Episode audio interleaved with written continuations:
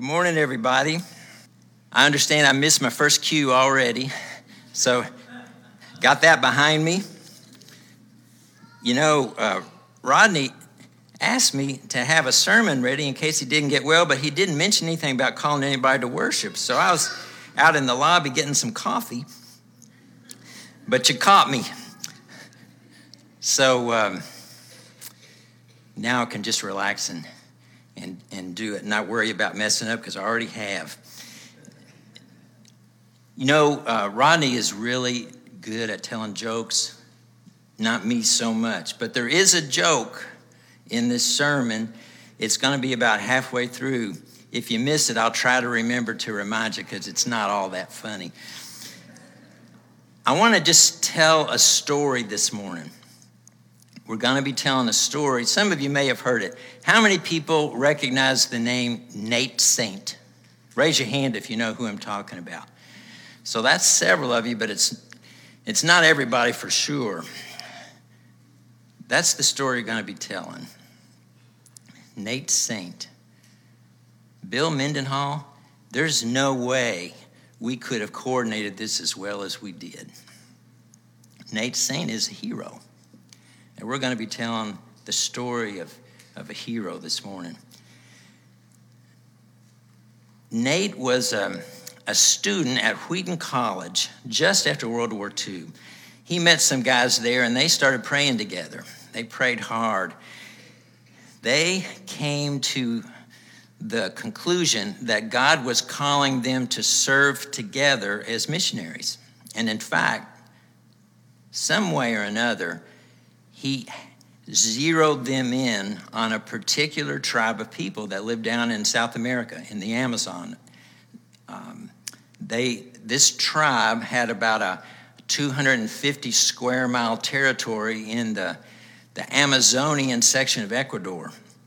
It was a um, pretty difficult tribe to engage. They had a, a reputation of killing everybody that tried. Um, their particular method of killing people was to spear them. They made these spears that were nine feet long out of tropical hardwood. They'd sharpen them up. I've seen one of those spears and uh, I tell you, once you get a good look at one of those spears, you'll never be bothered by a splinter ever again in your whole life. That wasn't the joke. There were some outsiders coming into their territory exploring for oil. And a lot of the exploration workers were getting speared. So there was a shoot on sight policy any of these parties that went out anywhere near that territory were armed, and if they saw one of these folks, no questions. So it was kind of tough. Both sides were afraid of the other side. The Indians were afraid of the outsiders because they always would shoot. And the outsiders were afraid of the Indians because they always would spear. This particular tribe was called the Waorani. Well, in 1955, two important things happened in world history. One was, I was born. There's your joke. The other was, these, these guys moved to Ecuador. By then, their, their team was up to five five guys, five wives, and nine kids. Nate Saint had three of them, three of those kids, only one of the wives. They decided that their goal was to bring the gospel to the Waorani, but how do you go about doing that when the Waorani spear every outsider they see? So they're thinking and praying and trying to come up with some way to do it.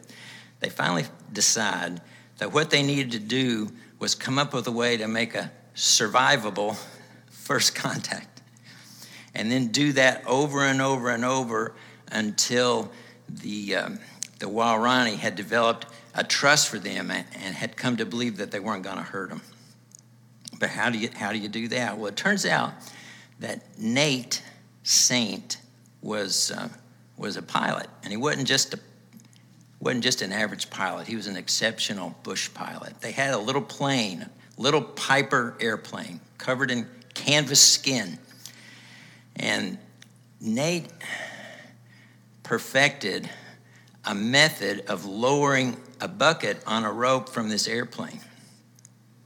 The way he did it was flying the plane in these circles, tight little circles. They would lower the, the bucket out on a rope, and at first it would be spinning around. But as he tightened the circles tighter and tighter, eventually the bucket would get into the exact middle of the vortex. And once it did, they could let out all the rope they wanted, and the bucket would just go straight down. They could stop it any height they wanted from the ground. So they practiced and practiced and practiced until they were confident that they could lower this bucket down safely without hurting anybody on the ground. And they started flying over the Waorani territory. Flying over this territory looking for settlements. These people were semi nomadic. So they moved around. They're trying to figure out where they were. They were looking actually for two things. One is they wanted to see where the people were, but the other thing is they wanted to find a place where they could land this plane. They wanted to find a place to land a plane. Now, remember, this is tropical rainforest, no airports, no landing strips, but they figured out that there were rivers, and sometimes these rivers would make a sandbar that was long enough and straight enough that they could land this little plane on it. So, what they were looking for was a village that was reasonably close to a place where they felt like they had a reasonable chance of landing the plane. Well, they came up with one, and they were going to start trying to make an airplane contact with, these, with this village with the bucket system, but they had a problem they didn't know a single word of the language. Not easy to learn a language when people don't have any communication with the outside world, right? Well, um, an amazing thing happened around that time, something that may never have happened prior to that. There was a young lady, member of the tribe, who had just had about as much as she could take of all this spearing. You see, they weren't just spearing outsiders, they'd spear each other too. If you slighted somebody, well, he was honor bound to, to recover from his shame by spearing you. Well, if he speared you, then your family was honor bound to spear him. Well, you can see that's a cycle that's pretty hard to stop. Well, she decided, I just can't handle this anymore. And she set off walking. She was going to walk to get out of that territory. She didn't know what would happen to her, but she figured if she stayed there, she's going to end up with the spear in her anyway. So off she went walking. Well, guess what town she walked into? The exact town where these missionaries were living.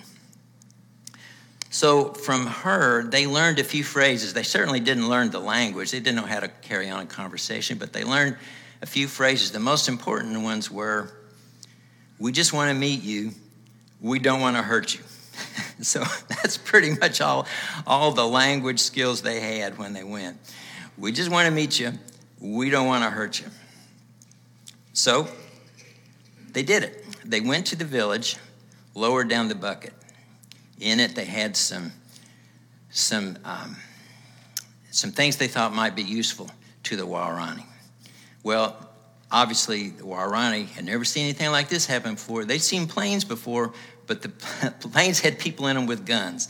So they were a little shy about coming out in sight when the plane came. Took a, took a few tries, but finally, curiosity uh, overcame their fear and they decided, well, let's just go see what's in that bucket. So a few of the bravest guys got up there and looked in, saw steel machete. This is a Stone Age tribe now. Saw steel machetes, a steel axe. Can you imagine how valuable that would be to somebody living in a tropical forest?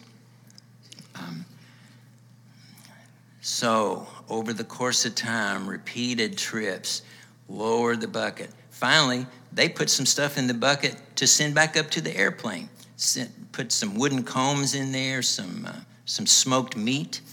Uh, sent up a live parrot one time, all wrapped up. Um, after 13 reciprocal exchanges with the bucket, the team decided, all right, um, we fly over the village. They come out waving, smiling. They're happy to see us.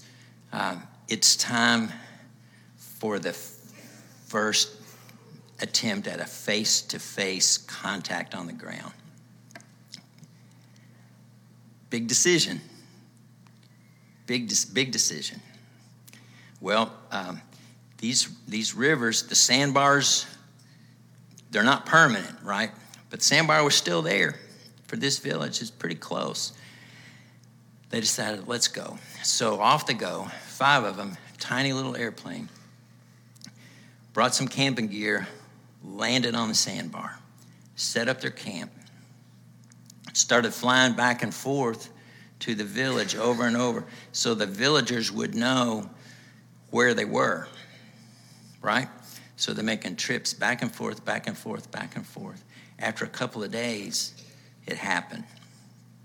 They're in camp, and here come three Waorani walking towards them a young man, a young lady, and an older lady. Everybody's kind of awkward. Nobody knows exactly what to say or do, except the missionaries, they know exactly what to say because they only know two things, right? we just want to meet you, we don't want to hurt you.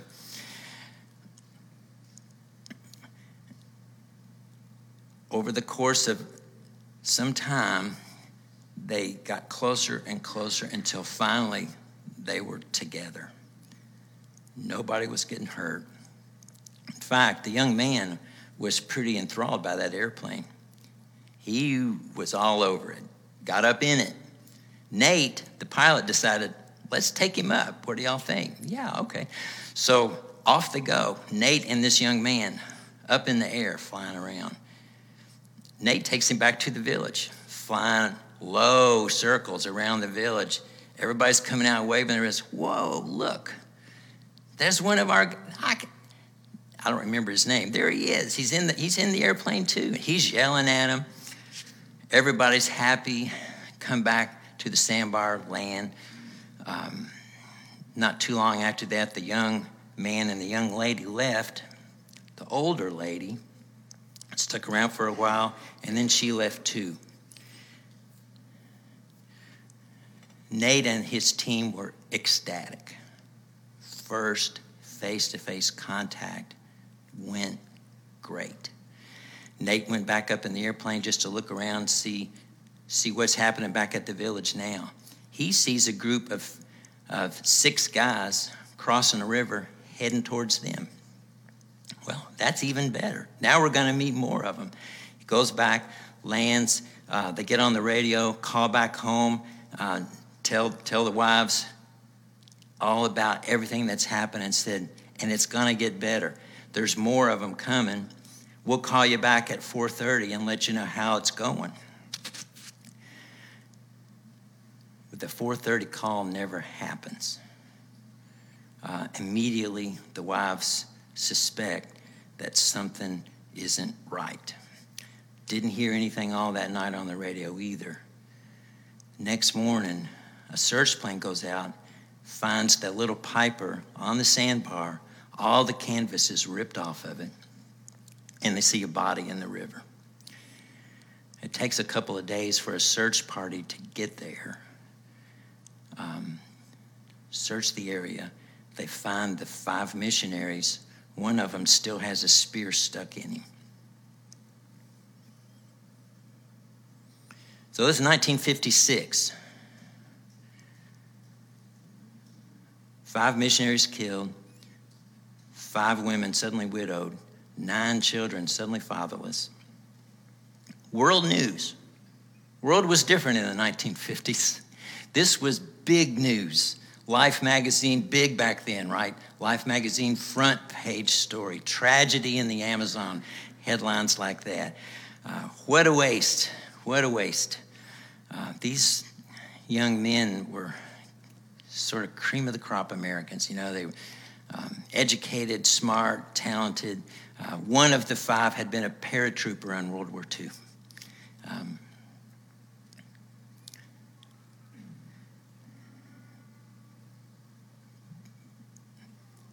So why tell why tell a gruesome story like that this morning? Especially in a room full of kids. Well, here's why. Scripture tells us to honor such men. You remember Paul writing to the Philippian church, he mentions Epaphroditus. Remember what he said? Honor such men, for he nearly died for the work of Christ, risking his life to complete what was lacking in your service to me. Honor such men. God doesn't think it's foolish to risk your life for his kingdom. And he never said that kingdom work is safe. Revelations 12 says, And they conquered Satan by the blood of the Lamb and by the word of their testimony, for they loved not their lives unto death. They loved not their lives unto death. Jesus, Luke 14, says, So therefore, any one of you who does not renounce all that he has cannot be my disciple. He goes on to explain what he means by renounce all that you have to include your very life if it comes to that. God doesn't think it's foolish, and neither should we. We should honor such men because Scripture tells us to do so. But that's not the only reason. That would be enough of a reason if that were the only one. But in this case, it's not the only one. We should honor such men because we can see that God honored them. I want to tell you three ways this morning that God honored the martyrdom of those five men. First way, the Waorani work continued. You can imagine, after an event like that, most of the wives decided our part in this story is done. We're going home with our kids. And they did. But two of them stayed in country. One of them was Elisabeth Elliot, the wife of Jim Elliot, who was actually the team leader. She had a little tiny little baby daughter. She stayed. The other one was Nate Saint's wife. She had three kids. Her middle son was named Steve. She stayed as well, along with Nate's sister, who had come to join the team, whose name was Rachel. So Elisabeth Elliot and Rachel Saint, Steve's sister, Nate's sister, started really working to figure out how does this story move forward? Over the course of the next three years, they studied hard with the young lady I mentioned before. They had moved into the village. Her name was Dayuma. They studied with Dayuma to the point where they didn't just know it, they hadn't just memorized phrases, they could actually speak the language. Eventually, three years later, they moved to the village. Imagine. They moved to the same village where the men were living that had speared the five. How did they even find it? Dayuma took them there. Dayuma knew where they would be. She, by that time, was a believer herself and she took those ladies back to the village. Holy cow. Those five men weren't the only heroes in this story. That was a gutsy thing to do. But over the course of the next few years, many of the Waorani in that village became believers, including the men in the party that had speared the missionaries. Those men became believers, baptized believers. A church was formed in that little village. That church um, didn't have any scripture in their language, but those two ladies started working on that too meticulously translating Bible stories into Waorani. Rachel Saint had been trained as a linguist by Wycliffe Bible translators, and she began to conceive of the day when the Waorani would have scripture of their own in their language. Problem with that, it wasn't a written language. At that point in time, nothing had ever been written in that language. So she had to decide what kind of writing system are we going to use? How are we going to translate these sounds into markings on paper? How is it? What's the grammar like? What's the structure like? I'll, it's hard to start with a language that's only oral and get scripture. In fact, the efforts that began back then, around 1960, just culminated two years ago in the completion of the Waorani New Testament. What a journey. What a, what, what, a, what a journey. Well, somehow or another, I don't know exactly how this happened. Rachel convinced Nate Saint's wife to let little Steve come live with her in the village. Now, Steve had been five years old when his dad was speared.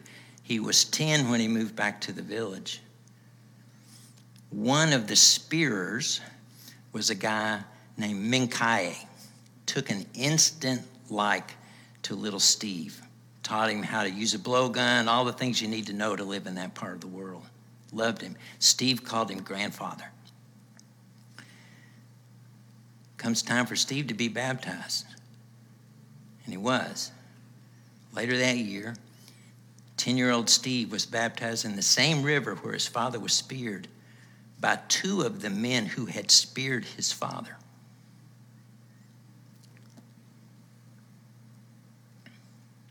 That church went on to mature. Over the years, they sent their own missionaries out. In fact, they had their own first martyr. One of the young men that grew up with Steve decided he needed to take the, the good news about Jesus to a group that hadn't heard it before, a group in the same tribe, just a different, different clan. He himself was speared. It's a mature church from the very beginning understood that they had a responsibility to engage the Great Commission, their disciples too.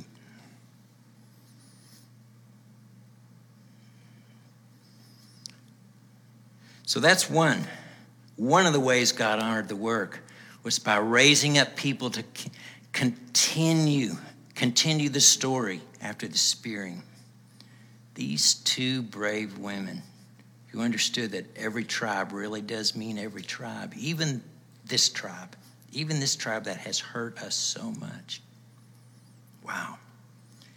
Second way. The second way that God honored the story was by bringing, bringing the rest of it to light. Fast forward a few years. Now, little Steve is 40 years old. He's, he's back in the States. He's living in Florida. He's, he's built a business. He's, uh, um, he himself has taken an interest in aviation mechanics, particularly jungle uh, aviation mechanics. And he's got some inventions and so forth. He's doing okay, but he's always wondered what happened in the river that day. He never asked any of the people when he was living in the village because he didn't want to make it sound like he was trying to figure out who he needed to spear to get even, right? But he always wondered.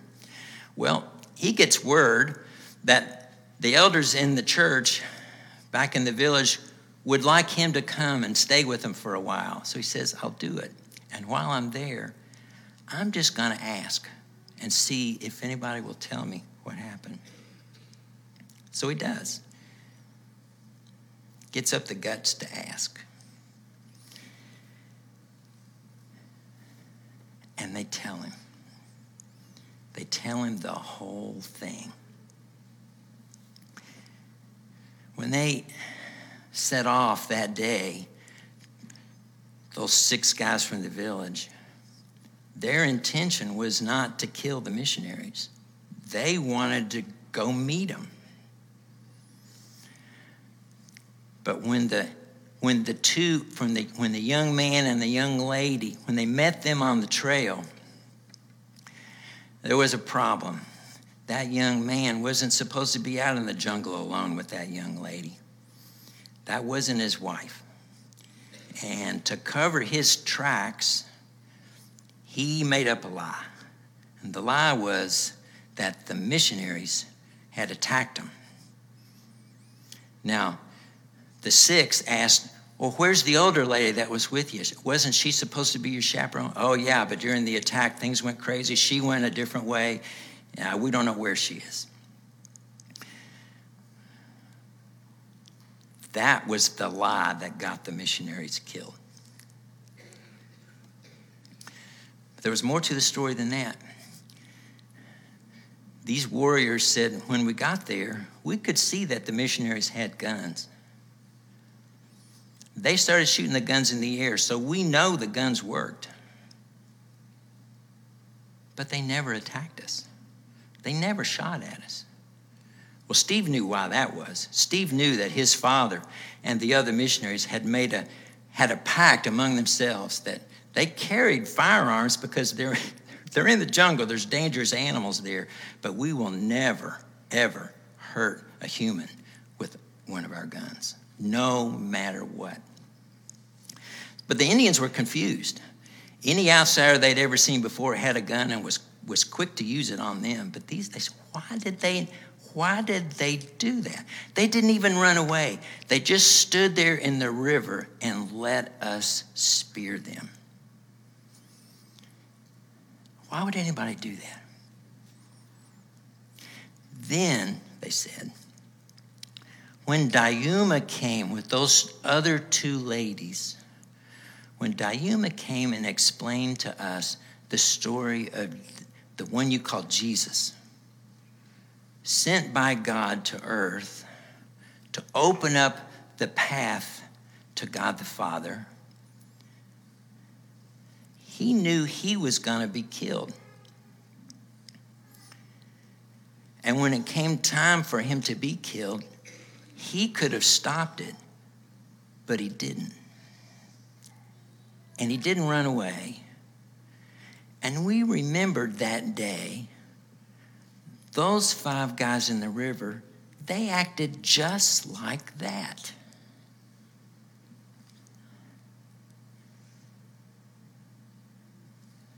And that's why we believed what Dayuma was telling us.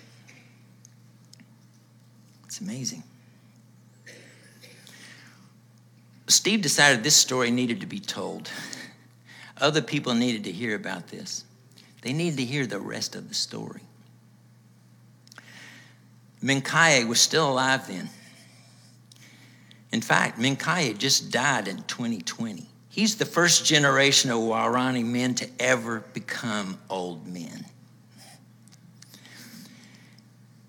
Steve and Waorani came back to the United States, started doing speaking engagements. In fact, over the years, they've spoken to hundreds of thousands of people, four continents, numerous books, the most famous being The End of the Spear, which became a movie. You may, some of you may have seen it. Anybody see that movie?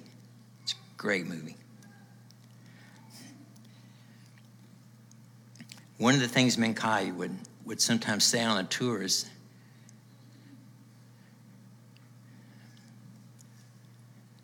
it's really really difficult to hear. He would say, You know, we were Waorani, we lived angry for a long time, hating and killing for no reason until you brought us God's markings. Now we know that God does not see it well that we should hate and kill for no reason. And those of us who walk God's trail live in peace. That's a, that's a picture of Steve and Mincaye. Those of us who walk God's trail live in peace. So I ask you, when did you receive God's markings? And how long did you have them before you brought them to us?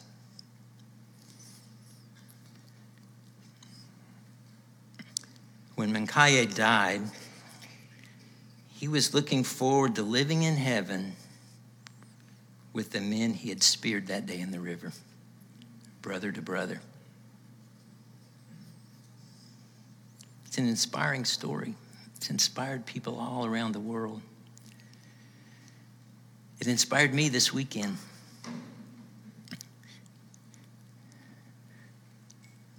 So, Rodney contacted me Thursday morning, tell me he was feeling bad.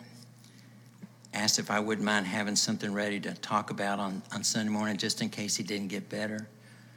So I'm thinking about this story all day Thursday. Thursday afternoon, late, I get a call. Sister's asking me to do something really hard to do. I knew it was going to be difficult for me and for Lisa. But this story's in my head. I'm thinking, how can I tell her that I can't do it because I got to get this sermon ready? God loves to do that to me. He gets me just where He wants me to be. I think He likes it. I think it's fun for Him. I imagine Him gathering people together up there and saying, Watch this. So, two ways God honored the death of these five men, we've talked about already. He brought the work to completion by bringing heroic followers in behind the martyrs, right? Number two, he's used this story to inspire the church all around the world. There's a third way, too. When Steve was finally hearing the story of what happened that day, there was one part of it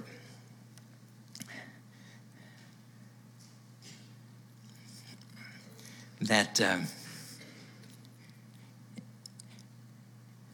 you, you just have to hear this. You remember Dayuma, the young lady that left, went to the village, brought Rachel Saint and Elisabeth Elliot back to the village as a believer. You remember her? Her sister was the young lady that had met um, the, the five missionaries the fir- in the first meeting. Her little sister, Dawa. Well, it turns out Dawa had followed the six when they went back to spear the missionaries. She had hidden on the other side of the river. Missionaries never knew she was there, probably. But she watched the whole thing. After the last spearing, she heard singing. She looked, and above the trees, she saw people in the air, and she heard singing, a kind of singing she had never heard before. The spearers on the other side of the river heard and saw the same thing.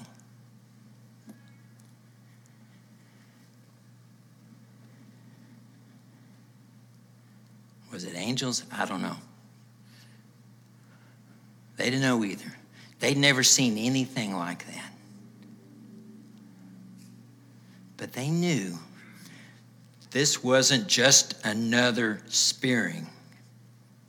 They'd seen plenty of spearings up to then, but without any celestial singing involved. They knew this was something special. They were trying to figure out what that was all about. But one day, when they heard Rachel and Elisabeth singing, it clicked.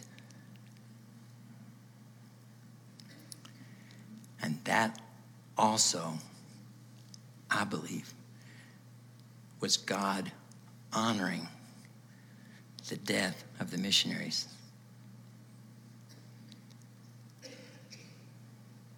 Precious in the sight of the Lord is the death of his saints.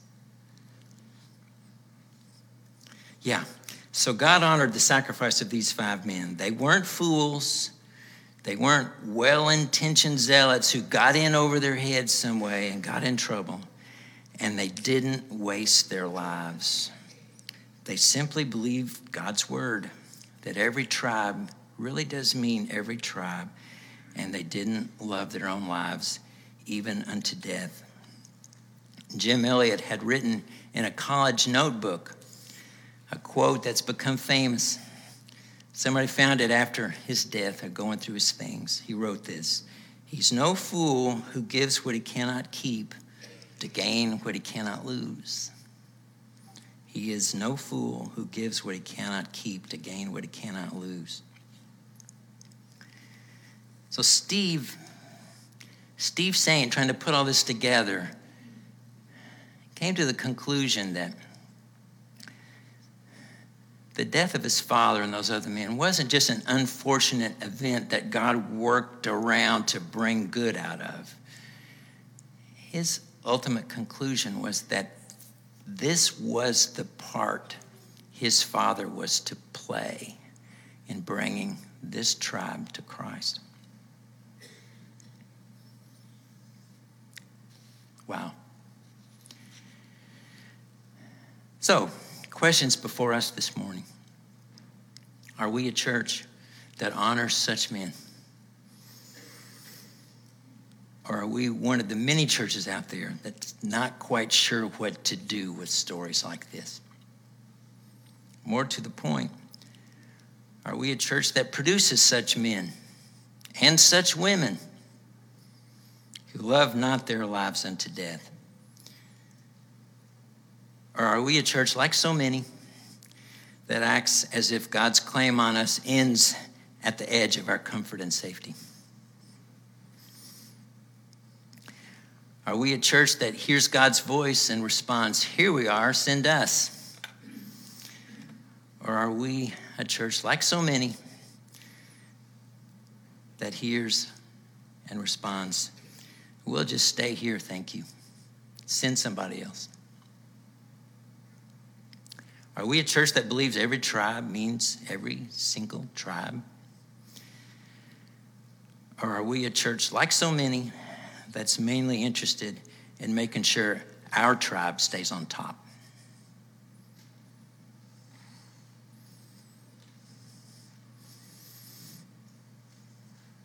I say we honor men like Nate Saint and Jim Elliot, men like Paul and Silas Let's imitate their faith. Let's imitate Jesus. Let's live like he lived, even if it means dying like he did.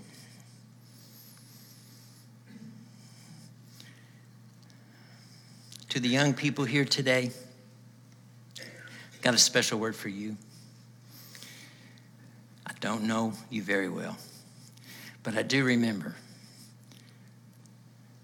reading Acts when I was about your age and seeing all the action and adventure, people living on the edge, and looking at my church life and thinking, this is so tame. Where's the adventure? And I remember wondering, did all the cool stuff happen 2,000 years ago? I want to tell you, it's still happening now. God is just the same. He's pursuing the same task he was pursuing way back then. And he's looking for people like you